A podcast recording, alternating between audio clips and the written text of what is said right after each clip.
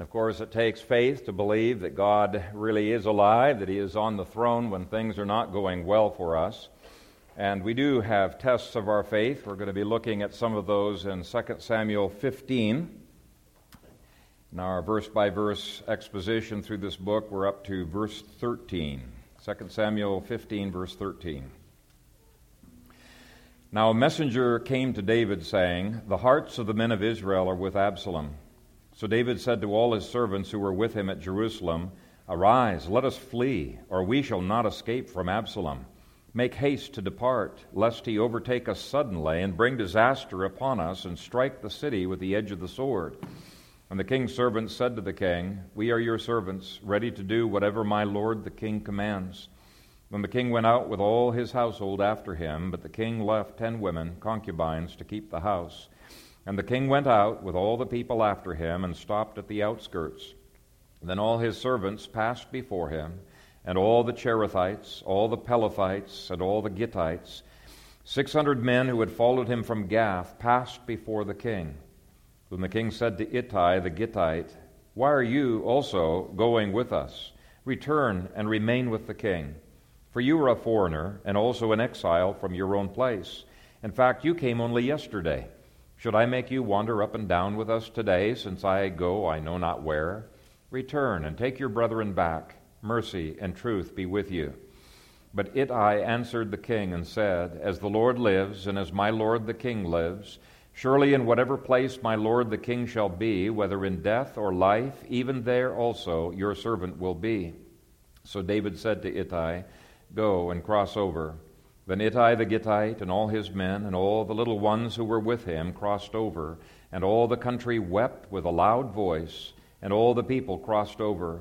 The king himself also crossed over the brook Kidron, and all the people crossed over toward the way of the wilderness. Father, we thank you for this scripture, and we pray as we dig into it that the responses of our heart would be pleasing and acceptable in your sight. Uh, do anoint this time, we pray in Jesus' name. Amen. Some time ago, BBC did a story on a man in China who was uh, who died at the age of 68, and uh, it's pretty rare. Anytime I traveled uh, throughout China, rare to see pet dogs, but he had a pet dog, and that dog kept vigil at his grave and would not leave. I don't think he's left to this day. They're feeding him there, but people have tried to coax him away, maybe to eat the dog, I don't know. but they've tried to coax the dog away, and that dog will not leave uh, that grave. Uh, right around the same time, uh, I saw a news report of a uh, dog in California. Uh, a man had fallen off of a 200 foot cliff, and his daughter was looking for him for eight days and finally discovered that their dog Roxy had been guarding the body uh, for those eight days without any food or any water. Incredible faithfulness on the part of that dog, and it uh, took quite a bit for her to get that dog to leave. Now, why is it that we think of loyalty and faithfulness? The first thing that pops into my mind, anyway, maybe not yours, is some dog story uh, there's just dozens and dozens of dog stories like that of uh, Lady and Dorado and Hachiko and uh, other dogs that have been incredibly faithful. Now, you might say, the reason you don't think of a human first, uh, dogs are dumb. You know, that's why they're faithful. Uh, they don't uh, know any better. But back in chapter 2, I gave an introduction to the subject of loyalty. And we saw back then that every Christian is called commanded to have covenant uh, loyalty. Covenant loyalty. And because it is uh, something that is in the covenant, there's two covenant words that are used chesed, which means faithfulness, steadfast love, steadfast mercy, steadfast loyalty. And then there's hemeth, which is a word that is also means faithfulness and steadfastness. But the, at the core of both of those words is this concept of covenant loyalty. Now, because it's at the heart of the covenant, uh, what we're going to be seeing is the only place that you can get this loyalty is from the throne of God. It's a product of God's grace. It's not something that we can uh, stir up in ourselves. And because it is a covenant concept, it must be defined by the Scripture. And limited by the Scripture, and we saw that when it is not, it's very easy for that loyalty to become idolatry. Uh, so we're not imitating dogs when we talk about loyalty and say that you just have to have blind loyalty to so and so. No, we're talking about uh, understanding what the scriptures call us to in terms of loyalty and what are the limits uh, of that loyalty. And so the sermon previously, I wasn't so much looking at uh, putting off um, idolatrous loyalty. We did look at that to some degree, but it was primarily a call for each one of us to examine ourselves and to put on loyalty in all of the areas of our covenant relationship that God calls us to, to do. So I'm not going to repeat what we talked about last time. Instead, I'm going to build on that.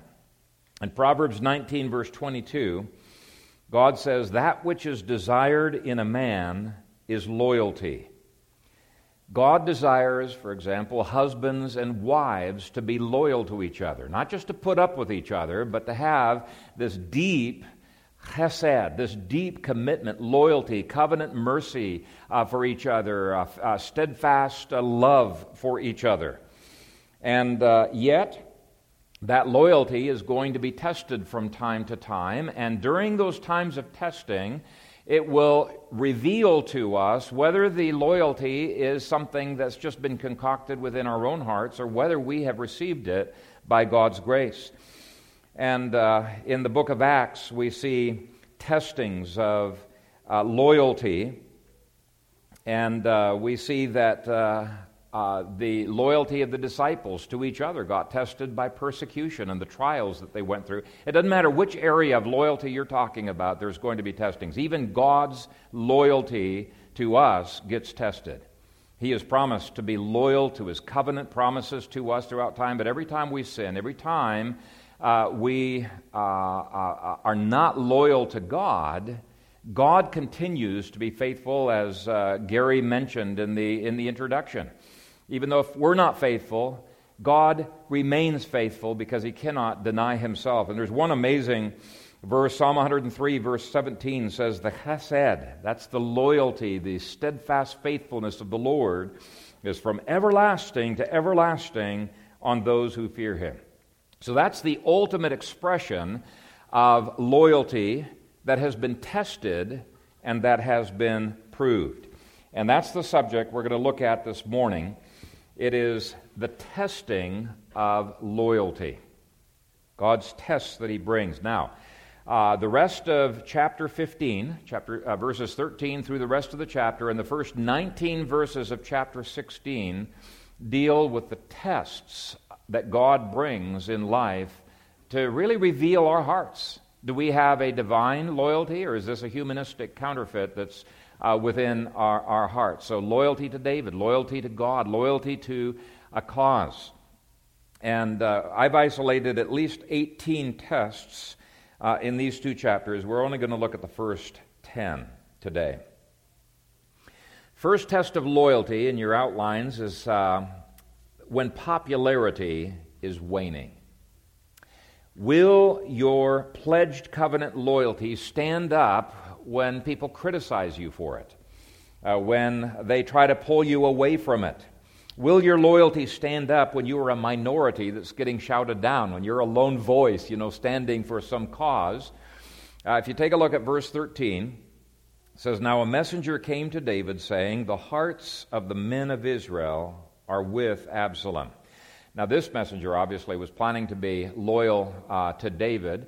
Uh, he may have been one of the uh, people in verse 11, the 200 men who went along innocently, not knowing anything. But however he got there, he was witnessing all of these Israelites uh, pledging their loyalty to Absalom. And he runs as fast as he can to tell David about this, despite the fact that there was peer pressure of the crowds around him, despite the fact he was now siding with a minority, despite the fact that it looked like he might be siding with a losing cause, he told David, and if he had not done so, David would no doubt have been dead. True loyalty does not care what the multitude th- thinks. It stays steadfast. Why? Because Scripture calls us to be steadfast. And you might think that uh, it'd be very easy for you to be that messenger. It is tougher than you think when you get into the middle of the situation to stand up against uh, such uh, peer uh, pressure. It takes loyalty to truth to stand up in city council and to tell them that what they're planning to do is wrong, especially if you know that the media is going to paint you really badly. Uh, it takes loyalty to uh, truth, loyalty to the Constitution, loyalty to co- uh, country, to, to go to the unicameral and testify an ungodly against an ungodly homosexual bill and know that you're going to get savaged and uh, humiliated by Ernie Chambers. He does it every time you oppose one of his bills. Man, he comes after you like crazy. And I've seen him savage others. He savaged me uh, when we, we go and testify at the unicameral. But it is something that we sometimes are called by God to do to stand loyal despite the fact that people are going to boo you. They're going to shout you down. They're going to treat you like you are an idiot. And, and so, this is the first test I want you to evaluate yourselves by the unpopularity test. Now, on the other hand, if you give in to peer pressure rather easily, one of the things I can tell you is that you're going to be tempted so easily to fail when the crowd comes and they pressure you. They pressure you with their opinions. Uh, one of the scriptures that has become a life verse for me because this is an area that I failed the test on many times when I was growing up. I, I caved in to what other people would think. But it's Galatians 1, verse 10, and it says, If I still sought to please man, I would not be a servant of Christ.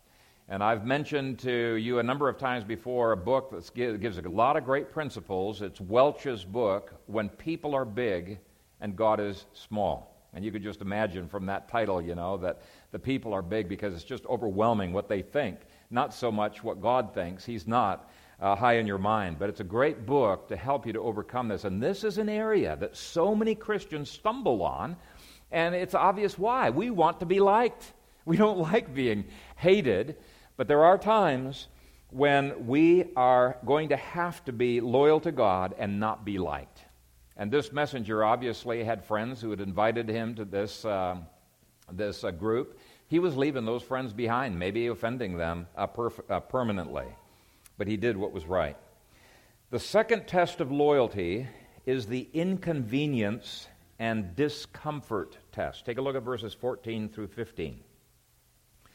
So David said to all his servants who were with him at Jerusalem, Arise and let us flee, or we shall not escape from Absalom. Make haste to depart, lest he overtake us suddenly and bring disaster upon us and strike the city with the edge of the sword. Absalom was not too far away, and if they were going to escape, they didn't have time to pack their bags and get all of their stuff uh, pulled out of the, the castle. They were going to have to make an immediate decision Am I following David, or am I going to stay here and do the easier thing and stick with, with Absalom. Verse 15 And the king's servants said to the king, We are your servants, ready to do whatever my lord the king commands. They were in effect saying, Whatever comes, we are going to be loyal. Now, we fully understand that we're going to be leaving behind the, the comforts of life. We understand very well how difficult it is to be living out there in the fields. Maybe they didn't even have time to bring their tents with them. We're not really told but they knew there was going to be inconvenience. They might even have to leave the country. Okay? Uh, we're willing to leave it all in order to be loyal to you, is what they were saying. So it's a willingness to face discomfort and inconvenience. Now, some husbands and wives are willing to be loyal to each other so long as everything's hunky dory. But as soon as it becomes obvious that Christ is expecting them to pick up their cross and follow after Christ, ooh, it, it, gets a little bit tougher. If God is calling them to be cheerful in the face of uh, not so cheerful circumstances, they wonder, and this becomes a test. Is their loyalty a man made loyalty, a, a, a man defined loyalty, or is it a supernatural loyalty that is defined by the scriptures? How many wives bail because their husbands don't live up to the expectations? Of every book that they have read on how their man needs to be more perfect than he really is. You women, I really encourage you to stop reading those books about men.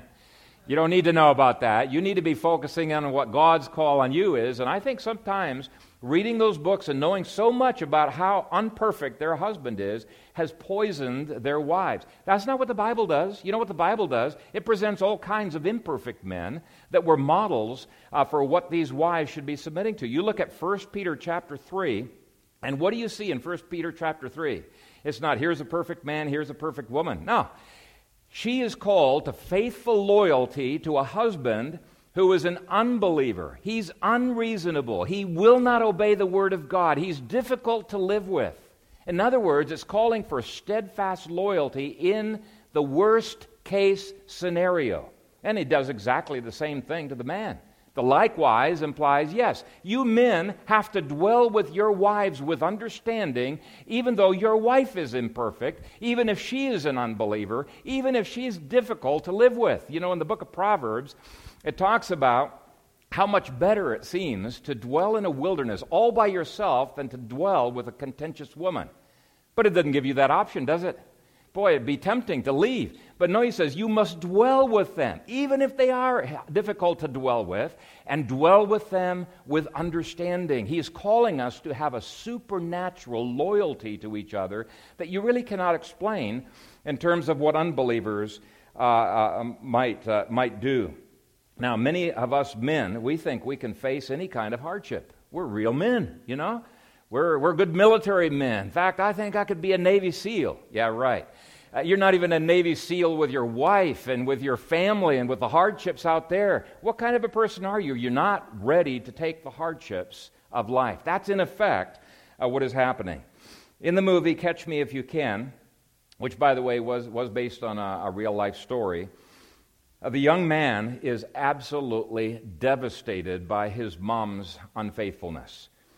Um, what had happened is that the husband uh, was financially troubled and they had to move into a smaller house and she was realizing little by little that she was not going to be able to experience the nice life that she used to have there were going to be hardships and those hardships were a test of her loyalty well she was not loyal she went and married divorced her husband married another man but it was inconvenience that tested her loyalty. When you young people uh, fight against the incredible fleshly desires that you probably have much more strongly than some of our, uh, us older people, you need to ask yourselves, Lord, am I loyal to you? Am I loyal to my parents? Am I loyal to the covenant pledges of purity and honor that I have made in the church? And by the way, I, I sometimes see some of you young people undermining your parents' desires as you relate to each other. You're not modeling faithfulness. Uh, what about you young men when it comes to pornography? Does your loyalty to God's standard for purity make you resist sin even when it's tough, even when it's painful, it's discouraging? Hebrews 12, verse 4 says this In your struggle against sin, you have not yet resisted to the point of shedding your blood. He's not telling you to commit suicide. That's the easy way out. That's exactly the opposite of what he is saying. He is likening you to a soldier in a battle against sin, and he is saying, What kind of a soldier are you guys anyway? As soon as the enemy even appears, you don't draw your sword, you don't even face them. You run, you hightail it. Where's the wounds? Where's the evidence you've ever been fighting against sin? Where is the evidence of the skin knuckles? I don't see a boxing match going on here. I see as soon as sin asks you to surrender, okay, you surrender.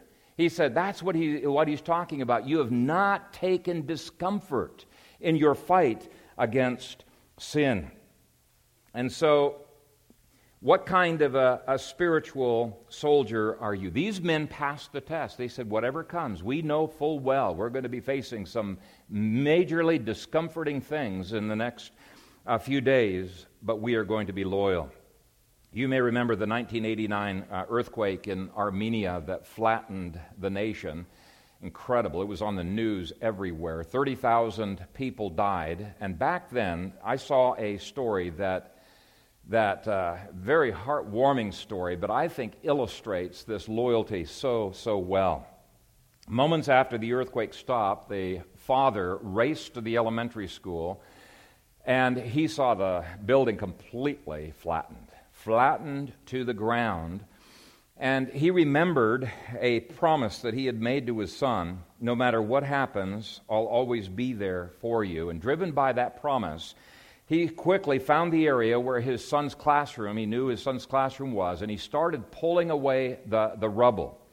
Other parents arrived and they began sobbing for their children. One man told him, It's too late. You know they are dead. You can't help. Even a police officer tried to force him to leave and say, There's nothing you can do here, but he refused. For 38 straight hours, without sleep, without eating food, he feverishly pulled back the rubble. And finally, when he moved one piece of concrete, he thought he heard his son's voice. And he cried out, Armand, Armand. And his son said, Dad, it's me. And then the boy added these priceless words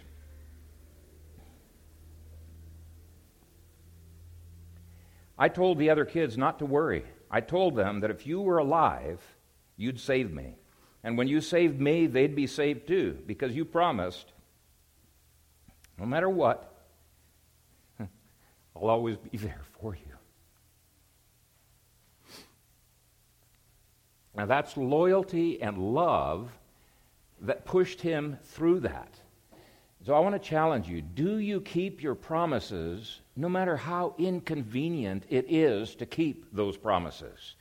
And if not, I would urge you to say, Lord, I'm not the loyal man I want to be. All I've got is human loyalty. I need loyalty from your throne. Help me to evaluate every area of my life. I want to walk in the realm of the supernatural. The third test of loyalty is absence, verses 16 through 17. Then the king went out with all his household after him, but the king left ten women, concubines, to keep the house. And the king went out with all the people after him and stopped at the outskirts. Now, David probably thought that his concubines were safe uh, at home. And by the way, concubines were a kind of wife. Uh, they were married by contract, not by covenant. Uh, another difference between a concubine and a regular wife was they didn't have uh, the rights of inheritance, they didn't have a dowry. But they were married. Do not think of concubines as mistresses. Quite, quite different. Now, even though marrying concubines and having multiple wives was a sin, it was not illegal. Having a mistress was both a sin and illegal. Okay, so they're quite different things. So, anyway, David being married to these concubines, he probably thought that they were quite safe, uh, you know, honor and and uh, women and children first and all that uh, stuff, he probably thought that uh, they would be quite safe left at, at home. And um, so uh, there, was a, there was a certain degree of trust that was there. Well, Absalom completely uh, uh, blew over that. I think David had no idea that Absalom would have sex with his children. He was following a pagan concept that you sleep with the wives of the previous king to declare yourself to be a king. And that's a later chapter. That's a pagan claim of succession. But David, didn't know he was going to be that low. So here were 10 concubine wives that would experience absence from David. And loyalty is often tested when there is no one else around. Loyalty is tested by computer porn because there's nobody there to see you. You're all alone in the room. Nobody can tell that you're watching that computer porn. Um, loyalty is tested when you're on trips. Uh, loyalty um, is um, tested so frequently by absence that there is a, a, phrase that I don't think is always an accurate phrase that absence makes the heart grow fonder but it can make the heart to wander as well. I know many times it does make the heart grow fonder, but uh, I don't think it's an absolutely accurate uh, statement. But in such circumstances, only can, you can know if you are truly loyal. J.C. Jones uh, visited the violinist uh, Benno Rabinof.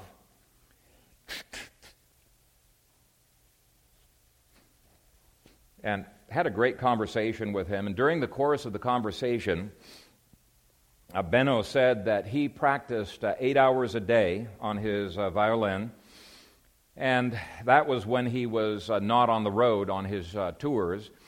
But when he was on the road, he always practiced in between uh, his concerts. And the guy said, Well, you're all practiced up. You're ready for the concert, and every concert you're doing on this tour is a kind of practice. Why do you feel like you have to practice every day? And um, Rabinof very patiently replied, Well, I strive for perfection. I doubt if my audience would know the difference if I lightened up on rehearsals, but I would. Music is my life. Music is in my heart. I must always give my best. And I thought that one sentence was very, very significant. I doubt if my audience would know the difference if I lightened up on rehearsals, but I would. And I would add, so would God. God would know. Now, if you have that kind of an attitude of loyalty with regard to your calling, uh, you're going to be loyal even when everybody is absent. When I was working as a janitor uh, in the hospital, I would have to clean rooms that had not been used since the day before when I had mopped and cleaned those rooms. And a lot of my fellow employees told me, ah, just skip the room. It's perfectly clean. But my contract called me to mop those floors every day. It's actually, it was a sterilizing solution in the hospital that we used. And so I would mop the floors. But when I was in that room, I was thinking to myself, man, I'm behind schedule. I'll just mop around the furniture, but my contract called for moving the furniture, moving those garbage cans. And I was thinking, okay, I will move these things. It doesn't seem like it's even needed, but that's what the contract calls for. And sure enough, one day I saw a little piece of torn paper underneath uh, one of the garbage cans that I moved. My boss had put it there to test my loyalty, and because I passed the test, I rose through the ranks very quickly and was given more responsibilities at uh, that hospital. So I put that third point before you. How do you do when your loyalty is tested by absence? Do you act exactly the same way when people see you as when they don't see you? Okay, that's what supernatural loyalty would do. By the way, the only place you can get that loyalty is from Jesus, okay? It's a product of God's grace and it's free for the asking. It takes blood, sweat, and tears to implement it, but it's free for the asking. And uh, then, as you ask God to work through you, he, he does through your blood, sweat, and tears. Okay, fourth, loyalty can also be tested by things like ethnic differences. First part of verse 18 says, Then all his servants passed before him, and all the Cherethites, all the Pelethites, and all the Gittites. Now, the Bible mentions the Cherethites in a number of places as being either a tribe of the Philistines or in some way very, very closely connected with the Philistines. Most scholars believe they were Philistines. Pelethites, most scholars believe those were Philistines. And for sure, the Gittites were Philistines as well. They were inhabitants of the city of Gath. So these were converts to God during the time that David was in Ziklag and they became very devout followers of God. They were very loyal to David. And I find it very interesting that first generation Christians, new converts to Christ, are sometimes more zealous for the cause of Christ than people who have grown up their whole lives, just like Absalom, grown up their whole lives within the faith. It doesn't have to be that way, but I often find that it is that way. And I think one of the reasons it is that way is because parents assume too much. And children assume too much. They're not being challenged with this heart faithfulness, this heart loyalty. You can't just deal with the outward, because the outward is what any pagan can have. But it's this heart looking to Christ, asking Christ, Lord, strengthen me, help me to step into the supernatural, not just what I can do in my flesh. Now, there's another application of this point, and that is prejudices and Christian conflict with humanistic loyalties. With David's annihilation of the Philistines decades before, it really is surprising that any Philistines would have wanted to join his ranks. You know, it's surprising to me that they would not be embittered, that they would be so loyal to David when he had killed off all of their countrymen. So the only thing I can guess is that they must have assumed that they were guilty and before God, and they were worthy of this destruction, but they had repented, asked for God's mercy, and when they put their faith in Christ, David was just as loyal to them as they were uh, to David. Obviously, that decision of loyalty had been made decades before. But it does bring up the whole issue of how racial tensions can prejudice us against God's mandate of loyalty. Uh, when I uh, made some of my trips to India, I was very, very troubled by the fact that many of the high caste, it's a big caste system with all kinds. It's not just high caste, middle class, low class. They got a bazillion castes, and everybody knows their place. But they, uh, the, the church, especially amongst the higher class churches, they had just adopted the, um, the humanistic caste system right into their church. And if a low class Dalit had ever dared to enter the church of a high caste a Brahmin or something like that, he'd be kicked out right away.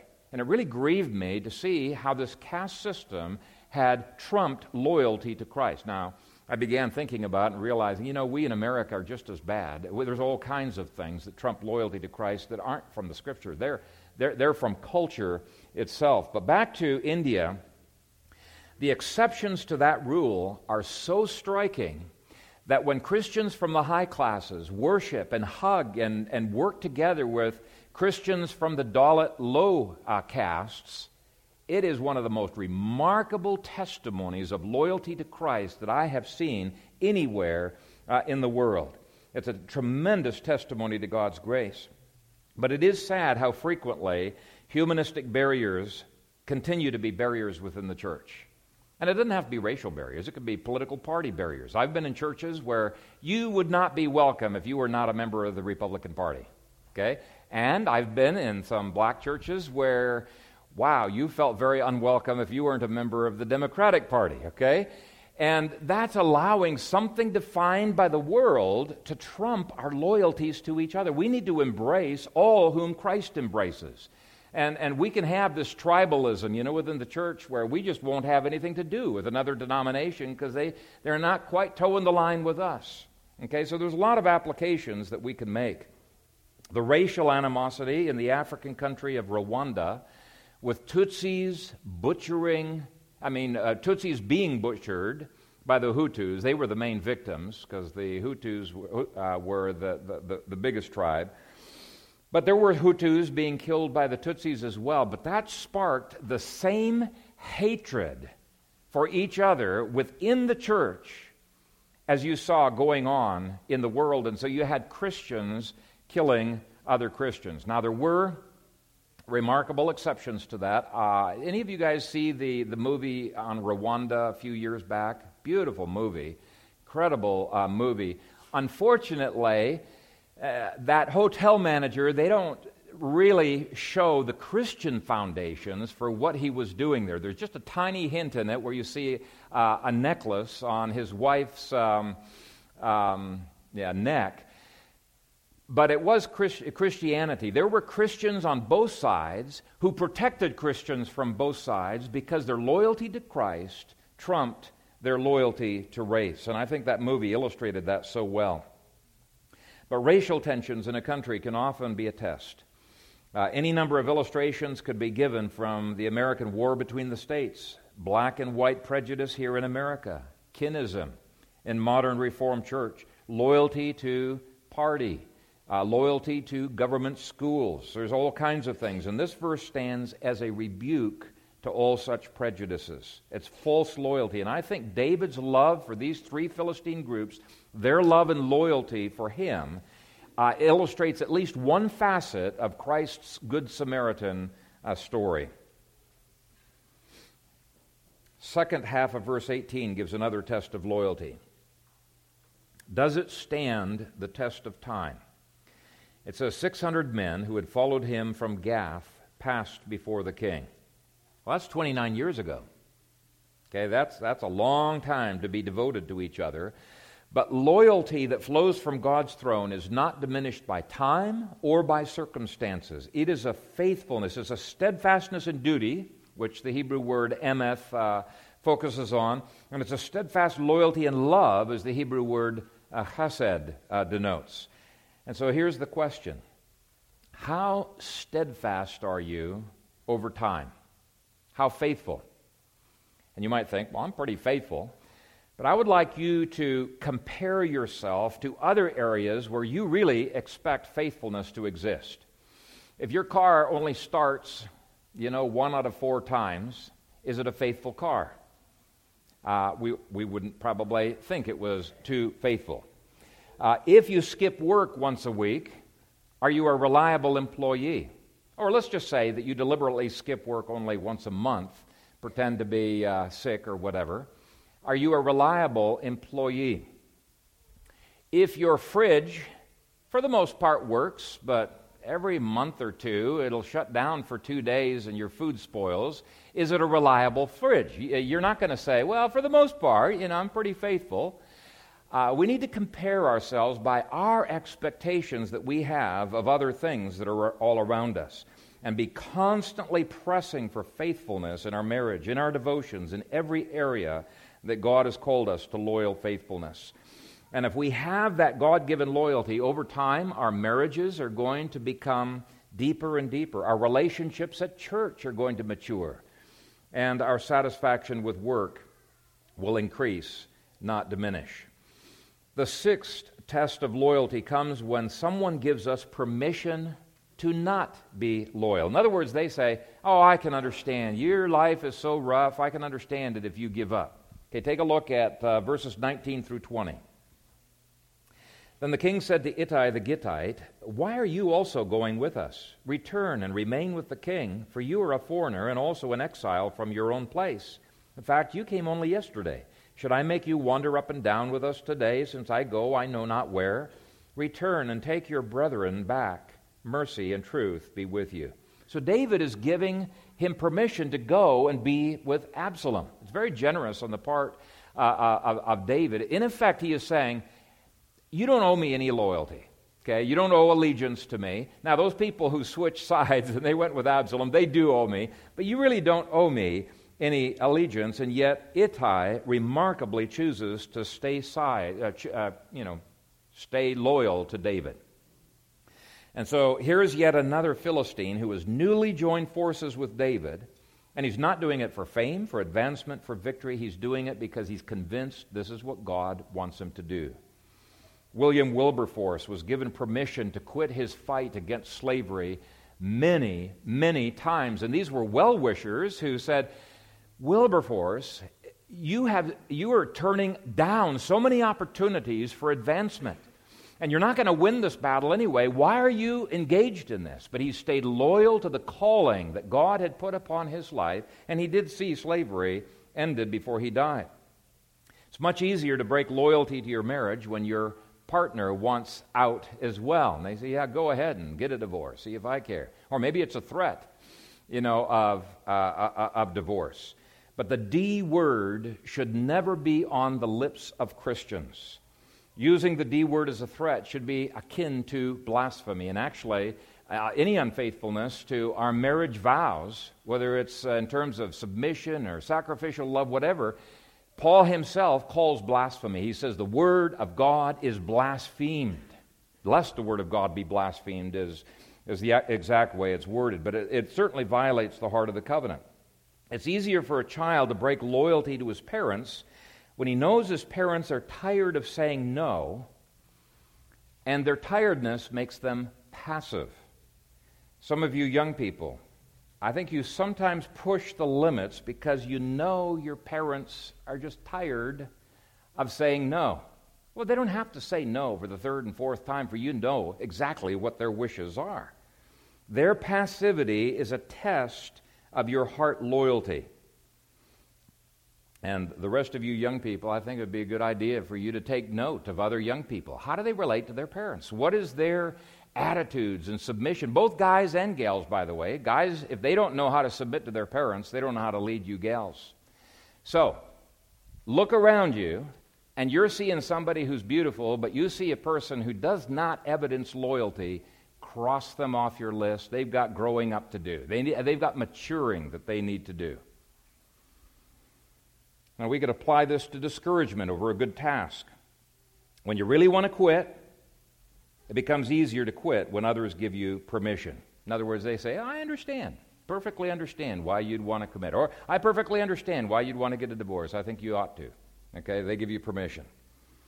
President Andrew Jackson was not that way. All his life, people encouraged him to give in. He refused in his younger life, and he refused in the presidency.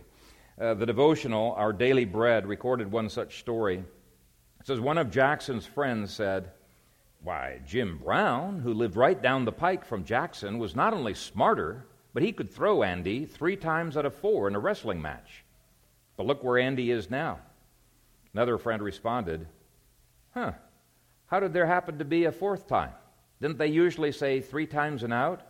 Sure, they were supposed to, but not Andy. He'd never admit he was beat. He would never stay throwed. Jim Brown would get tired, and on the fourth try, Andrew Jackson would throw him and be the winner. Picking up on that idea, someone has said the thing that counts is not how many times you are throwed, but whether you were willing to stay throwed. We may face setbacks, but we must take courage and go forward in faith. Then, through the Holy Spirit's power, we can be the eventual victor over sin and the world. The battle is the Lord's, so there is no excuse for us to stay throwed. And when I read that, I thought, yes, that's exactly right. Don't give up simply because people expect you to give up. They say, of course, I'd give up. You have permission to give up yourself. If you are discouraged, if you are tempted to give up on some person or something that God has called you to be loyal to, ask God to give you a fierce loyalty. Get angry with yourself when you're tempted to get down. Say, I'm not going to give in on that. Lord, give me a fierce loyalty to a cause, to a person, to a spouse, to your church vows, to your marriage vows, to a family member. It's precisely during those times when all your friends say, I perfectly understand if you want to quit, that, you, that you, your, your loyalty is being tested. But Ittai's loyalty was not just tested by David's permission, it was tested by the statement that David said he could not promise any benefits. He couldn't promise there was any going to get anything good out of joining with him. Verse 20 again. In fact, you only came yesterday. Should I make you wander up and down with us today, since I go I know not where? Return and take your brethren back. Mercy and truth be with you. We all want tangible blessings for our hard sacrifices that we engage in, but there are times when loyalty to God dictates losses. For example, Psalm 15, verse 4 pronounces special blessings upon the one who, quote, swears to his own hurt and does not change. In other words, he makes a promise and he fulfills that promise, even though it's going to cost him dearly to fulfill that promise. Now, any pagan can be loyal to a promise when there's something he's going to get out of it. That doesn't make you special whatsoever. Any pagan can do that. We're talking about the supernatural here. True test of Hemeth faithfulness and Chesed loyalty is keeping your word when there are zero tangible benefits to doing so blessing your wife and being faithful to her when she gives you nothing in return, and vice versa. No one likes tests, but when we pass them, we receive God's well done, thou good and faithful servant. That's what I want at the end of my life. God saying, Yes, Phil, you did well. You failed me here and there, but you did well overall. You had a loyal heart. The 18th test, 18th, eighth test I really skipped ahead, didn't I? The eighth test is when loyalty is given with no strings attached. Look at the amazing promise in verse 21. But Ittai answered the king and said, As the Lord lives, notice that's all capital letters Lord, that means Yahweh. So he's a believer in Yahweh. As Yahweh lives, and as my Lord the King lives, surely in whatever place my Lord the King shall be, whether in death or life, even there also your servant will be. Now, husbands and wives give that kind of an unreserved commitment of loyalty to each other when they get married. They answer, I do, to the following pledge Do you promise to love and cherish her or him? In sickness and in health, for richer, for poorer, for better, for worse, and forsaking all others. Keep yourself only unto her or him for as long as you both shall live. It's not, I'll cherish her so long as she is nice to me, right? Uh, it's not, I will submit to and honor him if he acts honorably. It's to have and to hold. It's not, yeah, I'll have him, but I'm sure not going to hold him if he's going to be acting like that.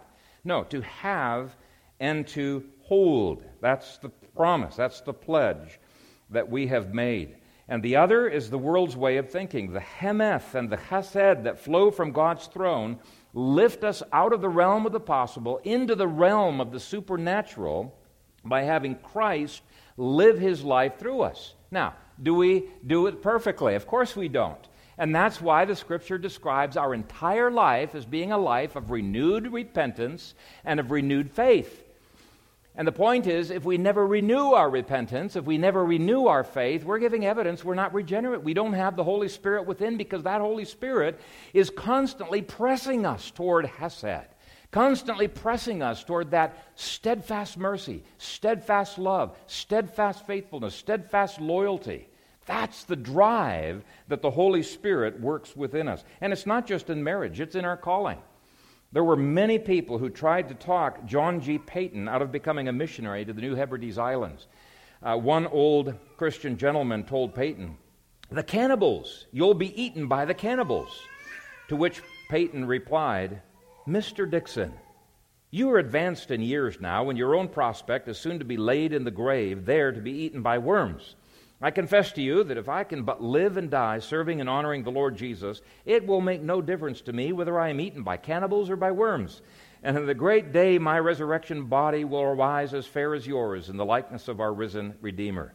So there's loyalty to Christ with no conditions. And by the way, God does not call just missionaries to be like that, He calls every one of us to be like that. No strings attached, loyalty, whatever happens. But Ittai's loyalty was tested even more in verse 22. So David said to Ittai, Go and cross over. Then Ittai the Gittite and all his men and all the little ones who were with him crossed over. He had family with him. He had little ones with him. What's with that? Is it really right to endanger your family like that, like Ittai did? Yeah, that's what every missionary does. Actually, it's what every elder does. A lot of people don't realize it. I've never mentioned this before, but they don't realize how tough it is for the kids and the wives of elders and deacons uh, to be in that position because they're in a glass box. Everybody looks at them. They don't give them any slack, you know. They have to do far more hospitality. They got to do far more work and this and that. But when they're raised right, the wife and the children, they've got the same loyalty. They've got the same commitment on that. And what we men need to be able to say is not simply, as for me, I will serve the Lord, but we need to be able to say, As for me and my house, we will serve the Lord. We're committing our families to be loyal to God. Okay? And so I think this too applies to us completely. He, Ittai, made that loyalty commitment knowing full well the implications it had for his entire family. Okay, the last test of loyalty we're going to look at today is in verse 23. And all the country, and, literally it's a countryside as opposed to city. So all the countryside, that was around Jerusalem, all the countryside wept with a loud voice, and all the people crossed over. The king himself also crossed over the brook Kidron, and all the people crossed over toward the way of the wilderness. Why did they cry? Well, they're sad for David. They're also sad for themselves. Uh, there's no denying the fact that when we are faithful to God, God's still going to allow it to be painful on occasion. There's going to be tears. We're not denying that this is a difficult thing. You're going to experience pain.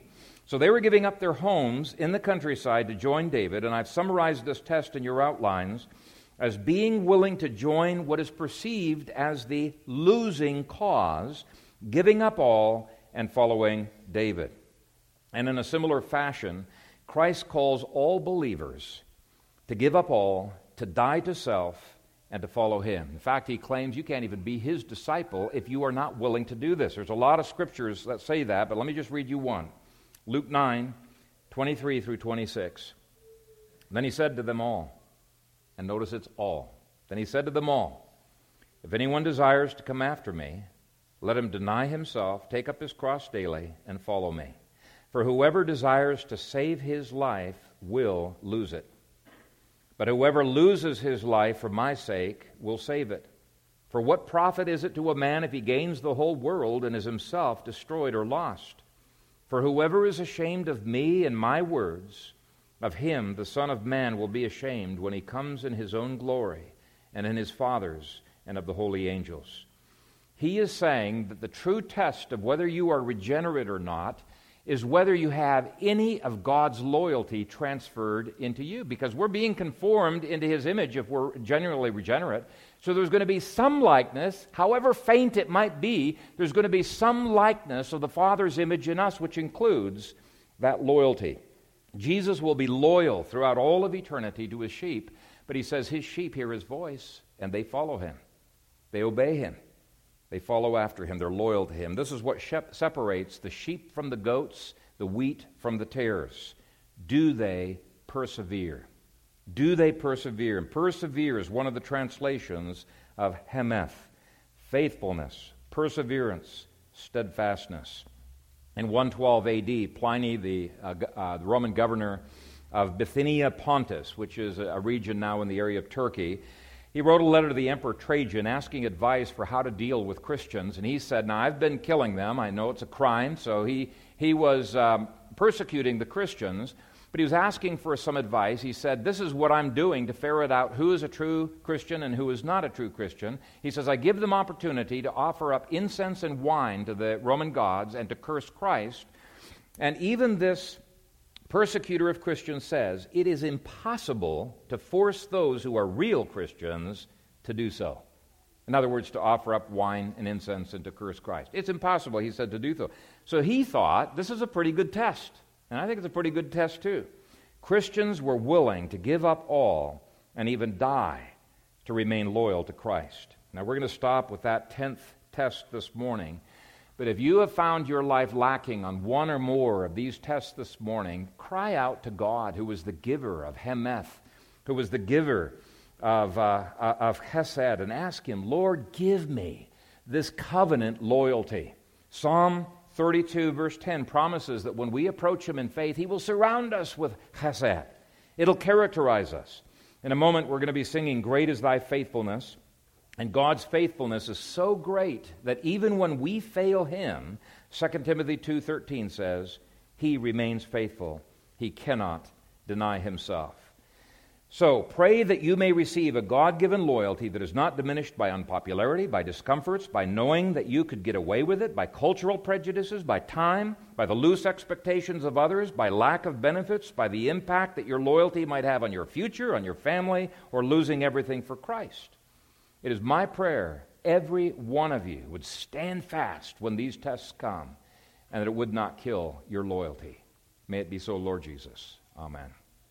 Father, we thank you for the examples that we have in Scripture that sinners like us, weak people like us, can, by the power of your Holy Spirit, stand fast and be loyal. Father, we've blown it many, many times uh, in our weakness. And yet we thank you for your promise that our weakness is the very thing that enables you to be glorified as your power works through us. And so we open up our hearts, we open up our lives to you, asking you not only to cleanse us from past sins, but to give us a fierce loyalty, a fierce determination to press forward, to get up when we stumble, and to continue to press forward. Help us, Lord, to be a faithful people. In Jesus' name we pray. Amen.